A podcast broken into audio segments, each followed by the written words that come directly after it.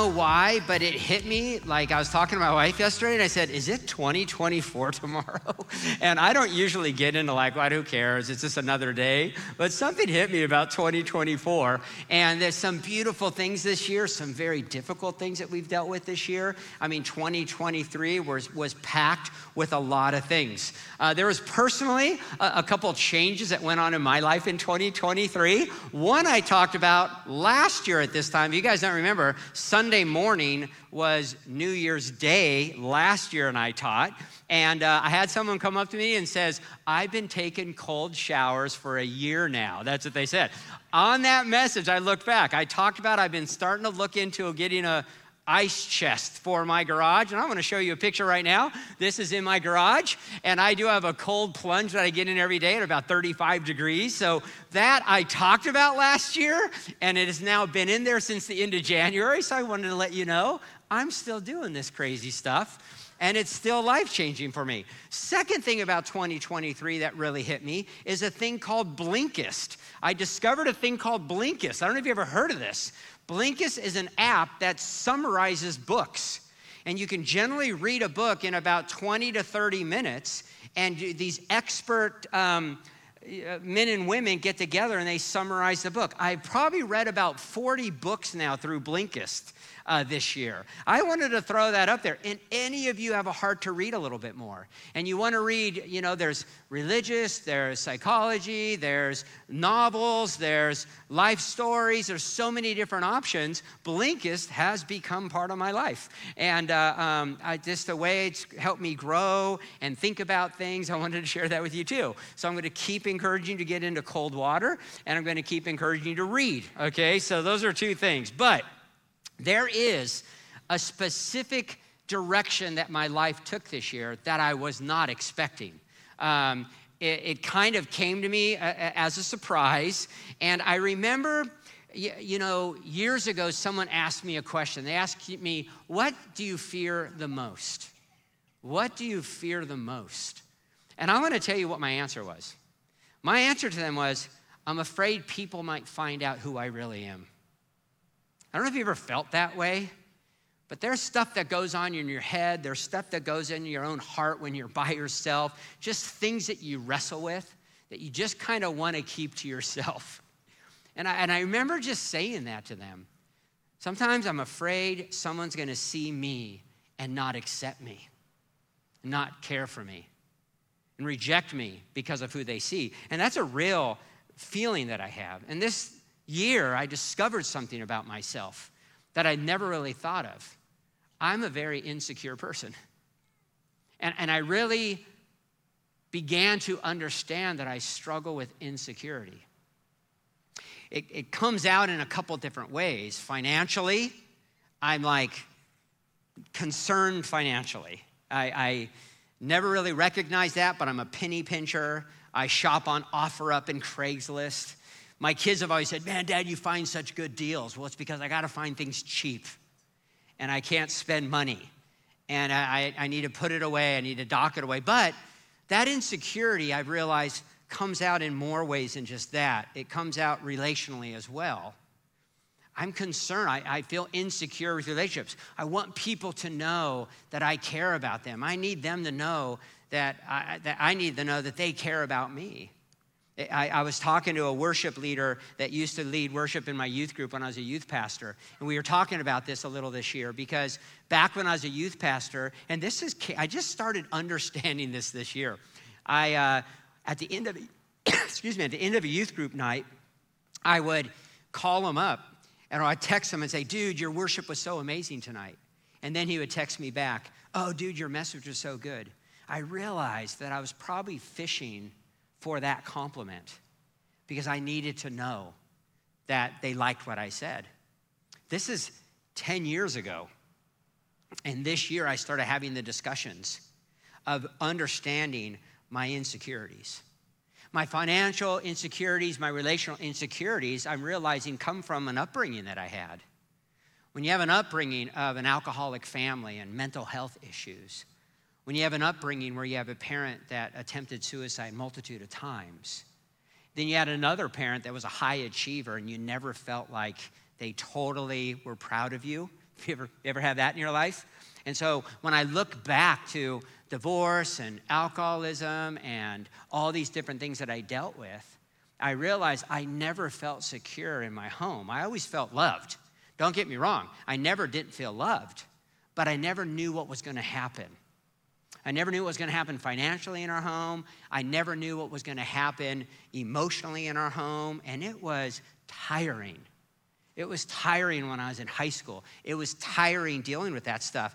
And I realized here I am now, about to turn 57 here in, in, a, in the next month, how much that affected me. And when I started wrestling with these insecurities, it was something that I really started thinking about. You see, earlier this year, I read a book, and it was called The Seven Primal Questions. And this book got introduced to me as a guy named Mike Foster. I've been following him for 20 years. He's been a pastor and doing ministry and different things for 20 years. I've followed him in different ways. And this book came out this year, and I read it. And I had no idea that this was going to have such a profound impact on my life. I've actually, since then, over the last four or five months, have gotten to spend two to three hours with Mike Foster, the author, every week, talking about this subject talking about this idea. And there's some question or something that he posed. And I thought, let's talk about this a little today. And we're going to kind of dive into this over the next series. But he asked this question or he made this comment. He said this One of the most important projects you'll engage in is yourself. One of the most important projects you'll engage in is yourself. How true is that? I'm not going to talk specifically about New Year's resolutions, but we're going to think a little bit about this idea of having you be your project coming up here as you move forward, what that might look like. Because oftentimes I just want to cruise through life. I don't really want to consider why I'm doing what I'm doing, right? I don't want to consider, like, what is it that I'm really trying to get at? What am I trying to experience? What, I'm try- what am I trying to know? Why do I need that? Why do I want that? Why do I respond that way? Why does that make me angry? Why does that trigger me? But to stop and to really think about that kind of thing. See, this book, this book's topics got me to consider things like unwanted behaviors that I just can't kick. Do you ever think about those kind of things? or what about relational tension that always arise? Uh, unwelcome thoughts that keep creeping in. Harmful habits that rob happiness or strong emotions that don't make sense. Irrational fears that keep me up at night. Do any of those things hit anyone here? These are these deep, like core emotional needs. And so, Mike Foster, and spending time with him, he got me to ask this question What is the core or primal emotional need that I'm trying to fulfill? that when it's not being fulfilled, these things happen. Relationship issues, emotional, harmful habits, irrational fears, strong emotions that don't make sense, you know. What is it that I'm right uh, I'm trying to get to? Have you ever asked yourself this question? What's your core primal emotional need? What's my wife's core primal? What are, what are my kids? like really asking, what is it that's being needed here? Because I often sometimes just respond without really thinking. Not only just on my own core emotional need, but people that are closest to me as well. Because in so many ways, that core question is impacting you, it's impacting your relationship with others, and even your relationship with God. Can you go to that next slide real quick? Because I want you guys to get this one, okay? Uh, maybe I didn't put that up there. Oh, there it is. Okay. That core question is impacting you. It's impacting your relationship with those around you, and it is impacting your relationship with God, how you view God and how you experience God. God. And so it's hard to be honest. Going back to that, what do you fear the most, right? That you'll know the real me, and I've had to come out like this this year a little and I talk about the real me. But it's so valuable. especially if you're not necessarily like where you want to be in life. You're struggling with things about how you relate to yourself and to others, and maybe even your relationship with God. If you're not there, then I think engaging with this is important. And there's a verse that always comes to mind when, we, when I talk about this subject, and it's Psalm 139. This one, eh, since I was younger, I've been praying this. I've been thinking about this verse, where in Psalm 139, in verse 23, it says, Search me, O God, and know my heart. That, that hits that fear I have right there, right? Search me and know my heart. Where am I really at? here's why. Check out what it says here. Test me and know my anxious thoughts. Why am I anxious about the things I'm anxious about? Why do I worry about the things I worry about? What am I anxious? Search me. Why does this affect me so much? Why does that affect me so much? Search me, know me, test my eh, test me. Know my anxious thoughts. That has to do with me and me relating to me, right? But then look what he says after this. See if there is any offensive way in me. Have you ever offended anyone last year? Did you offend your spouse? Did you offend your kids? Did you offend your parents? Did you offend a coworker? Did you offend someone you loved very much? And that relationship is strained now, right? Man, I started reading this and kind of going like, ooh, do I really want to know what my offensive ways are, you know? It was their problem. It was their fault. No. What are my offensive ways? This is about like me thinking about me and how I respond, how I act how I'm affecting people around me and lead me in the way everlasting. So this is like this in the psalm, the psalmist is like asking God to search him. But one thing I found out that I could ask God all day long to search me, but if I'm not willing to partner with God in searching me, it ain't going to happen. I could say this prayer all the time, but when I start going, okay, I'm asking, let me start thinking, let me start paying attention to test myself to really look closely at what makes me anxious and why, to really pay attention to why have I offended people? What have I done to make some of these relationships a little strained and broken? What do I need to think about? What do I need to work on? What has affected my life and my relationship? So over the past couple months, the last five or six months, I've been digging into this this uh, you know this year. I can say this year still because it's not 2024 yet, right? asking why. And I've been seeing some beautiful things come out. Some hard things, but some beautiful things, some needed things. Because they all tie back to that core emotional need, right? That core emotional need that is arising, that wasn't being met when I was younger, probably. And it's kind of worked itself into my older life. Often based on something subconscious, something that I can't necessarily put my finger on and it takes some work to get to. Have you ever felt what Paul says? Look what Paul says in Romans 7. Have you ever felt this before? I do not understand what I do. Anyone? Yeah, thought that? I do not understand what I do. For what I want to do, I do not do, but what I hate, I do. Anyone done that? How many of you set New Year's resolutions and it lasted a week, right? Or, man, why do I do this? Why do I do the same things over and over again, expecting different results? Why do I keep treating this person that I love this way? Why do I do the things I don't want to do? Why do I not do the things I do want to do? If you, if you can relate, then it's time to start thinking, right? Like, let's pay attention to this. Because the reality makes me consider makes me consider. It's, it's made me think about this. It's made me want to know more, not just in my own life, but I wanted to know, like, what's my wife's core emotional need? What are my kids' core emotional needs? It's been a very eye opening year for us to really think about that. It's changed the way, and I'll talk about this a little, changed the way I respond to my wife and talk to my wife. It's changed some things for me. So, going back to this book, um, the seven primal questions. There are seven core primal questions that Mike Foster kind of narrowed it down to.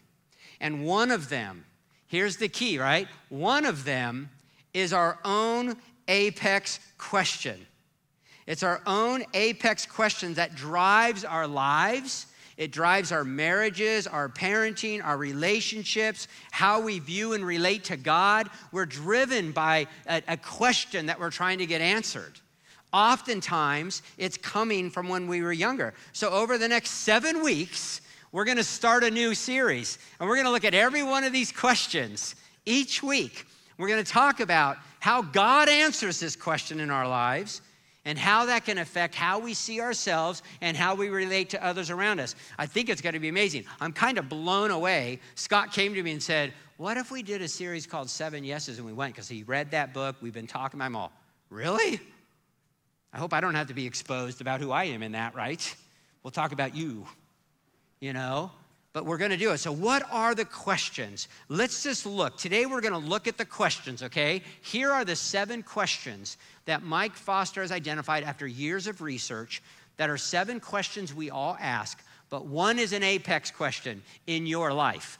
And I told you what mine was, and I'll talk a little bit more about that. But here are the seven questions. Number one, am I safe? Number two, am I secure? Number three, am I loved? Number four, am I wanted? Number five, am I successful? Number six, am I good enough? And number seven, do I have purpose? I bet you, I've gotten to do this in our men's group and Celebrate Recovery group with Mom the Mom. And I bet you many of you here are already identifying which one stands out to you. You're already going like, mmm, that one's me right there. The author challenges us that we all have an apex question that is the thing under the thing that drives everything. The one question that we're wrestling with. The one question that maybe we didn't feel like we were getting the yeses to that we wanted when we were younger, and now we've been fighting to try to get those yeses. Have you ever realized you might not be as in control as you thought? Anyone? Anyone realize you thought you were all in control and you realized you weren't? that that oh there was other things at work in your head and in your heart you know? Other things at work and why you approach things the way you do? I mean it often seems like doesn't it that others are more in control than you are? That your emotions your circumstances seem to dictate oftentimes what you're going through and why? If any of you have like experienced that? Well welcome to the party right and man how you were raised how our parents parented and related to each other and to us laid a foundation in our lives. It laid a foundation, a bigger foundation, I think, than we think, that has more of an effect on us than we think it has.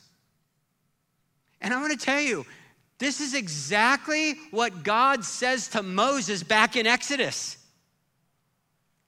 When Moses wants God to pass before him, he wants to know the heart of God. When God passes in front of Moses and talks about that he's compassionate and kind and loving and forgiving and he pardons sin, he then says this in Exodus. And pay attention to what it says here Exodus 34 7. But I do not excuse the guilty. And how does he not excuse the guilty? Look at what it says I lay the sins of the parents upon their children and grandchildren and the entire family is affected. That's what I've experienced. My great grandfather affected my grandfather, and my grandfather affected my mom, and my mom affected me. And now I'm affecting my kids. Yeah, when, when God passed before Moses, that's what he wanted Moses to understand. I am impacted. Like it's almost like I'm, I'm more punished by my sins than for, for my sins. You know what I mean?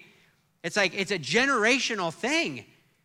When Moses had God pass before him, this is something God wanted to understand that how we treat others causes how they treat others, and the butterfly effect keeps going to the third and to the fourth generations. We're affected by our families, and I'm affecting my family. And I think that's a worthwhile thing to consider because our primal question is the hidden programming that has been formed over many years that influences every positive and negative decision that we make. Oh, I remember the first time I said to my kids what my dad said to me that I swore I would never say to my kids. Any of you dads done that? No? Am I the only one? You know, I hated that about my dad. But then I used it on my children, and I see the look in their face must have been the same look I gave my dad when he did it. What's your problem? What were you thinking? How many times do I have to tell you? I remember that stuff and I did not like that stuff. And then I'm imparting it onto my children. Why do we see the things the way we do? Why are we really, what are we really looking for? What do we really want? There's hidden programming that I've been raised with that I'm really thinking through and how that affects me. And then really asking not just what I want, but what's worth wanting? What's really worth wanting? What's really do I want to go after? And I don't think we all have the same question, uh, answers to those questions. We don't all know what we want or have the same wants or even see the same things worth wanting. We all have a journey that we're on in our lives. But this book, Mike Foster has done research on these seven questions. And I really believe I've gone through this now with I don't know how many people. I've had, I've had buddies buy this book and then buy 20 of them and hand them out to all their friends. It's crazy what I'm seeing this do and what I'm seeing it getting people to think. I'm seeing it restore marriages. I'm seeing it people seeing themselves differently, seeing their spouse differently, working on that. By looking at my own thought, what drives me? And realizing that when I'm not getting a yes to what drives me, whatever that question is am I secure? Am I safe? Like, am I loved? Am I wanted? Am I good enough? Do I have purpose? Am I successful? If you're not getting a yes to that, you know, we have a tendency to start scrambling for things. We start trying to find a yes in other areas. So when we scramble, when not getting a yes to our primal question, it can result in things in like people pleasing, perfectionism, performance focus, codependency, self abandonment, the need for control. Anyone struggle with any of these things? Anything resonating here? You know? Like, oh, it, it comes out in these different ways. And Mike Foster calls this the scramble, right? He calls it the scramble.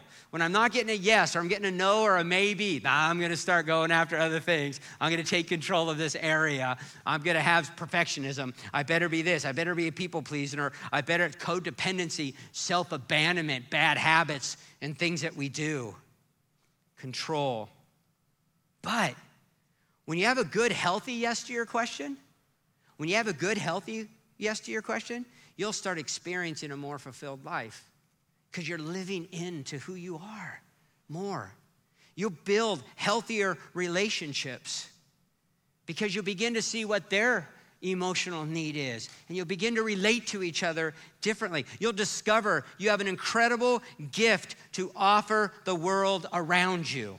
You see, your primal question isn't something to be fixed. It's not like you need to fix it and get it out of there. No, it's something you just need to start becoming aware of. You need to kind of begin to identify and understand things about you and what you might need to avoid because of the way you are wired and because of the way that you see things. And learn to answer your question with a yes and begin to believe that you have something you're bringing to the table in other people's lives. In the same question you're trying to get a yes to, you have a tendency of answering yes to that to other people. That's your natural tendency. Man, have you ever realized sometimes the people that went through some of the hardest brokenness in their past sometimes bring some of the most beauty to people in their present? They understand, they feel what you feel, and they can bring something beautiful. They can bring something beautiful. Romans chapter 12, verse 2 says this Do not conform to the pattern of this world, but be transformed by the renewing of your mind. Don't just be conformed. Don't just do what you do because it's what you do. That is like the lowest thinking pattern, right? I just do what I do because that's what I do. Oh man, I don't want to do that anymore, right? I want to start thinking a little deeper. I want to not just be conformed to the pattern of the world and the way that I do things, but I want to be transformed by the renewing of my mind. I want to start thinking a little deeper so that what? Then you'll be able to test and approve what God's will is good, pleasing, and perfect will. Then I'll be able to see things a little differently. Man, when you sit there and say, What is God's will? To know that I'm loved by God and to love others, that's God's will. I mean, it narrows down. Jesus narrows it down to that a whole bunch. Bottom line is this, right? Faith expressing itself through love. And how does that look? And how do I live into that? And the foundation of that mind change starts knowing that God answers yes to all these questions that drives us.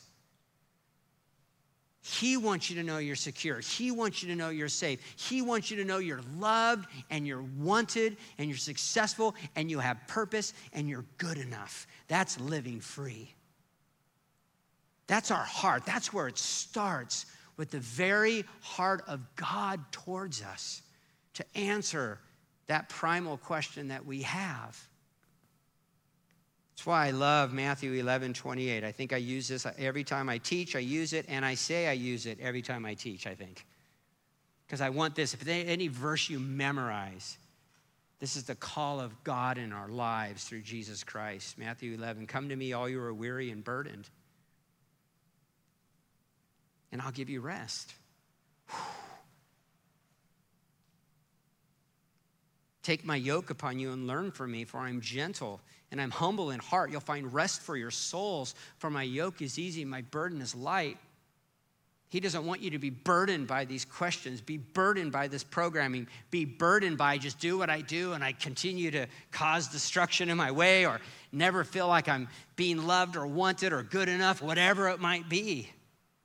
He wants you to find freedom from that, no longer being conformed, but transformed by His love for us.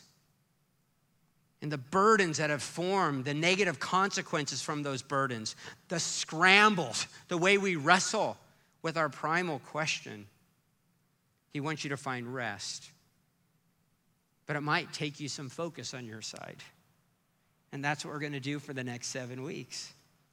Not just so you're going to probably identify what your question is, but, you're going to identify what, because in my family, none of, in my, my wife and my two kids, none of us had the same question. It's all different. And it's helped us to figure each other out a little bit. So I want to end up by sharing a personal journey. Put those questions back up there. As I told you, I am I secure is my question. And this helped me to understand why I see money in the way. When my wife says I'm gonna buy this, I go like, mm, and I tighten up. I didn't realize why it hit me so bad. But even deeper for me, it helped me to understand how I feel about relationships and how insecure I can feel about relationships. When I have people that are going through things and hurting, I feel like I need to be the savior. I feel like I need to come in. That's something that I wrestle with. If I do something that offends someone, oh my gosh, that crushes me. And I realize it's not because I'm so godly or whatever. It's because if someone makes doesn't trust me, my insecurities go off. It's pretty heavy. And I've been a pastor for 30 years. Might not even been the most healthy decision of a career for me. I don't know. But guess what I've also found? I think I bring security to other people. I think I help people feel secure. I think I help little kids feel secure out there by high fiving them because I absolutely love doing that. There's nothing I want more than your little kiddos to have a pastor in their church that they know they can trust. That's a security issue. I always wonder why do I high five like stinking 200 kids every day that rub their noses and high five me? Christmas, Christmas Eve was like golden. I was in heaven, right? I realized because I want your kiddos to feel secure. Just like I want to feel secure. I never knew that till this year. I've got a gift to bring, just like you do. And even though I might scramble sometimes, And my scramble, I got to back away because I could get offended real quick. When someone says Steve and they challenge my motive, oh man, I can get defensive. there was this time Scott came up to me, and I don't even know if I should talk about this, but I will. And he said, Hey, Steve, I, this was like 10 years ago or eight years ago, or who knows, it doesn't really matter. Could have been yesterday. He said, I need to tell you something, but I'm afraid to tell you because I don't want you to get defensive. And inside me, I'm like, I won't get that. Inside, dude, like everything in me was like, I'm getting defensive. You didn't even say it yet. But I remember that conversation. Matter of fact, I talked to him about it a few months ago when I went through this. He goes, I remember that. And I went, oh my goodness. That's something I need to avoid. Or people are going to be afraid to come and talk to Steve or share something because he gets so defensive because my insecurities go off. My wife's, my wife's primal question is Am I good enough? And I never realized until recently when I criticize her, she's responding because I'm making her feel like you're not good enough of a wife. And I never knew that. She never knew that. But she grew up. Why do you want to do this? Why do you want to do this? Why do you want just in a place where she never felt quite good enough? Her parents are wonderful. We have an incredible relationship. These are just things. My one son is, Am I loved? What do you do when your son comes and says, My primal question is, Am I loved? What do you mean? Well, he was the younger son that had an older brother that never got in trouble. I'm the only one that got in trouble. I'm, well, you're the only one that did stuff that meant to get in trouble. but what did that do to him? Made him feel not loved as much. We've had conversations over the last months that we've never had before to speak differently, when I need to speak into my wife differently, not critical, because I know what that makes her feel. And how much my wife now tells me, Oh, honey, you're secure with me. I love you no matter what. And how I speak to her, You are such a good wife. You are good enough at everything you do. We're speaking these things into our lives, and it's having a deep impact. I almost fell right there. Having a deep impact. Did y'all see that? I just tripped over this thing. I just had to share when something like that happens. So, over the next seven weeks, I hope that maybe you can pray this prayer Search me, O God, know my heart. Test me, know my anxiety, thought, my anxious thoughts. See if there's any offensive way in me, and lead me in the way of everlasting life. And within that journey of asking that question, we're gonna like take a look at these questions. And I hope by the end of seven weeks, put up those questions again, that that idea of am I safe turns to I am safe. Am I secure? turns to I am secure. That question, am I loved, turns to I am loved. Am I wanted, turns to I am wanted. Am I successful, turns to I am successful. Am I good enough, turns into I am good enough. And do I have purpose, turns into I do have a purpose. And maybe this is going to transform your 2024, like the impact it had on my 2023. And it's going to make you think differently about yourself, differently about your spouse, your parent, your sibling, your children, your coworkers, people in your life, and differently about God, especially when He answers that question in your life. We're going to take communion as we close out today's service. And if you, if you haven't gotten a communion, you can raise your hand. There'll be someone that can get that to you if you didn't get the communion elements. But, but I just want you to think about Jesus came to show us how much He's right there with us.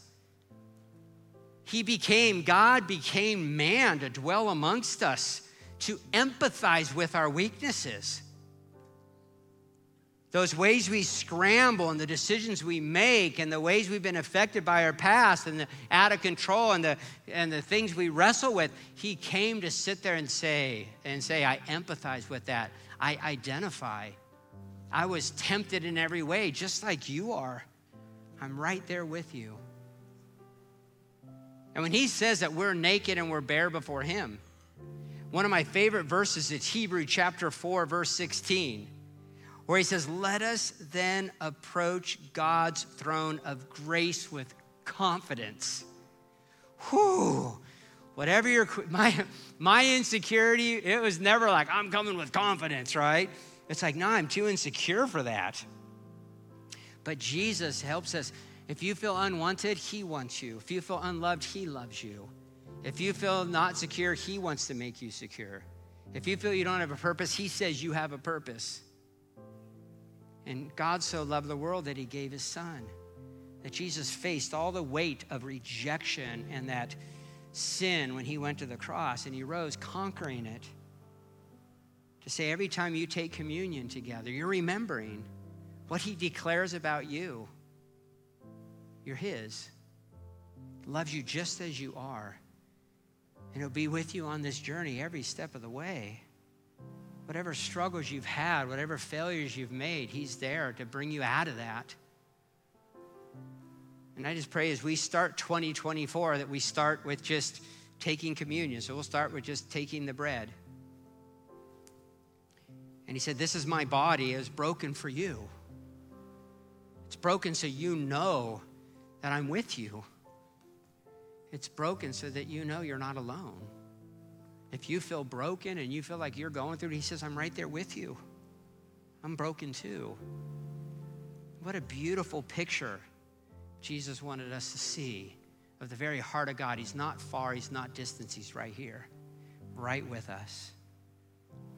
Father, thank you for coming, Lord Jesus, for living and, and, and being rejected and going through all you went, and even taking on the sins of the world as you were killed by the political and you were killed by the religious system, and you hung on that cross and you identified with us. You faced death so we don't have to fear it. You faced all these things that the world throws at us because of sin and brokenness so that we know that you're with us in the midst of all of it. And you identify and you empathize with us. So as we take this bread, may we just say thank you that if we have been broken in some ways, we know that you are right there with us. So let's take the bread. And Bible says that his blood was shed. Its blood is a sign of life, that he faced death. He, to the, he took the weight of sin to its full degree to tell us we don't have to fear it. he conquered and rose from the dead. No longer do we have to fear that which is opposed to us. What a beautiful picture. What a beautiful picture. For because of his blood being shed, he forgives us. He wants us to know that you are forgiven always, always and forevermore. Lord Jesus, thank you for putting on display that you are the sacrifice that has sacrificed your life so that we might know that we can have life through you. May that have a deep, profound impact in our lives. And as we begin this journey of just really having ourselves kind of be that project, really thinking through why we do what we do, may we realize that because of your example, you're right there with us always. Bringing life into us as we drink in your grace, as we drink in your beauty, may we be reminded that you are here. Never leave us, never forsake us, always with us. Let's take of the juice. Lord Jesus, just be with us as we begin this journey next week in our lives and in our relationships and in how we see you. May the next seven weeks have such a deep, profound impact on us. May it Help us to no longer just be conformed to what we are about necessarily, but transformed. And may we experience your presence and your guidance as you draw us close to you and to each other, and even close to ourselves. For your glory and honor. In Jesus' name, amen. Amen. Thank you guys so much, Alex.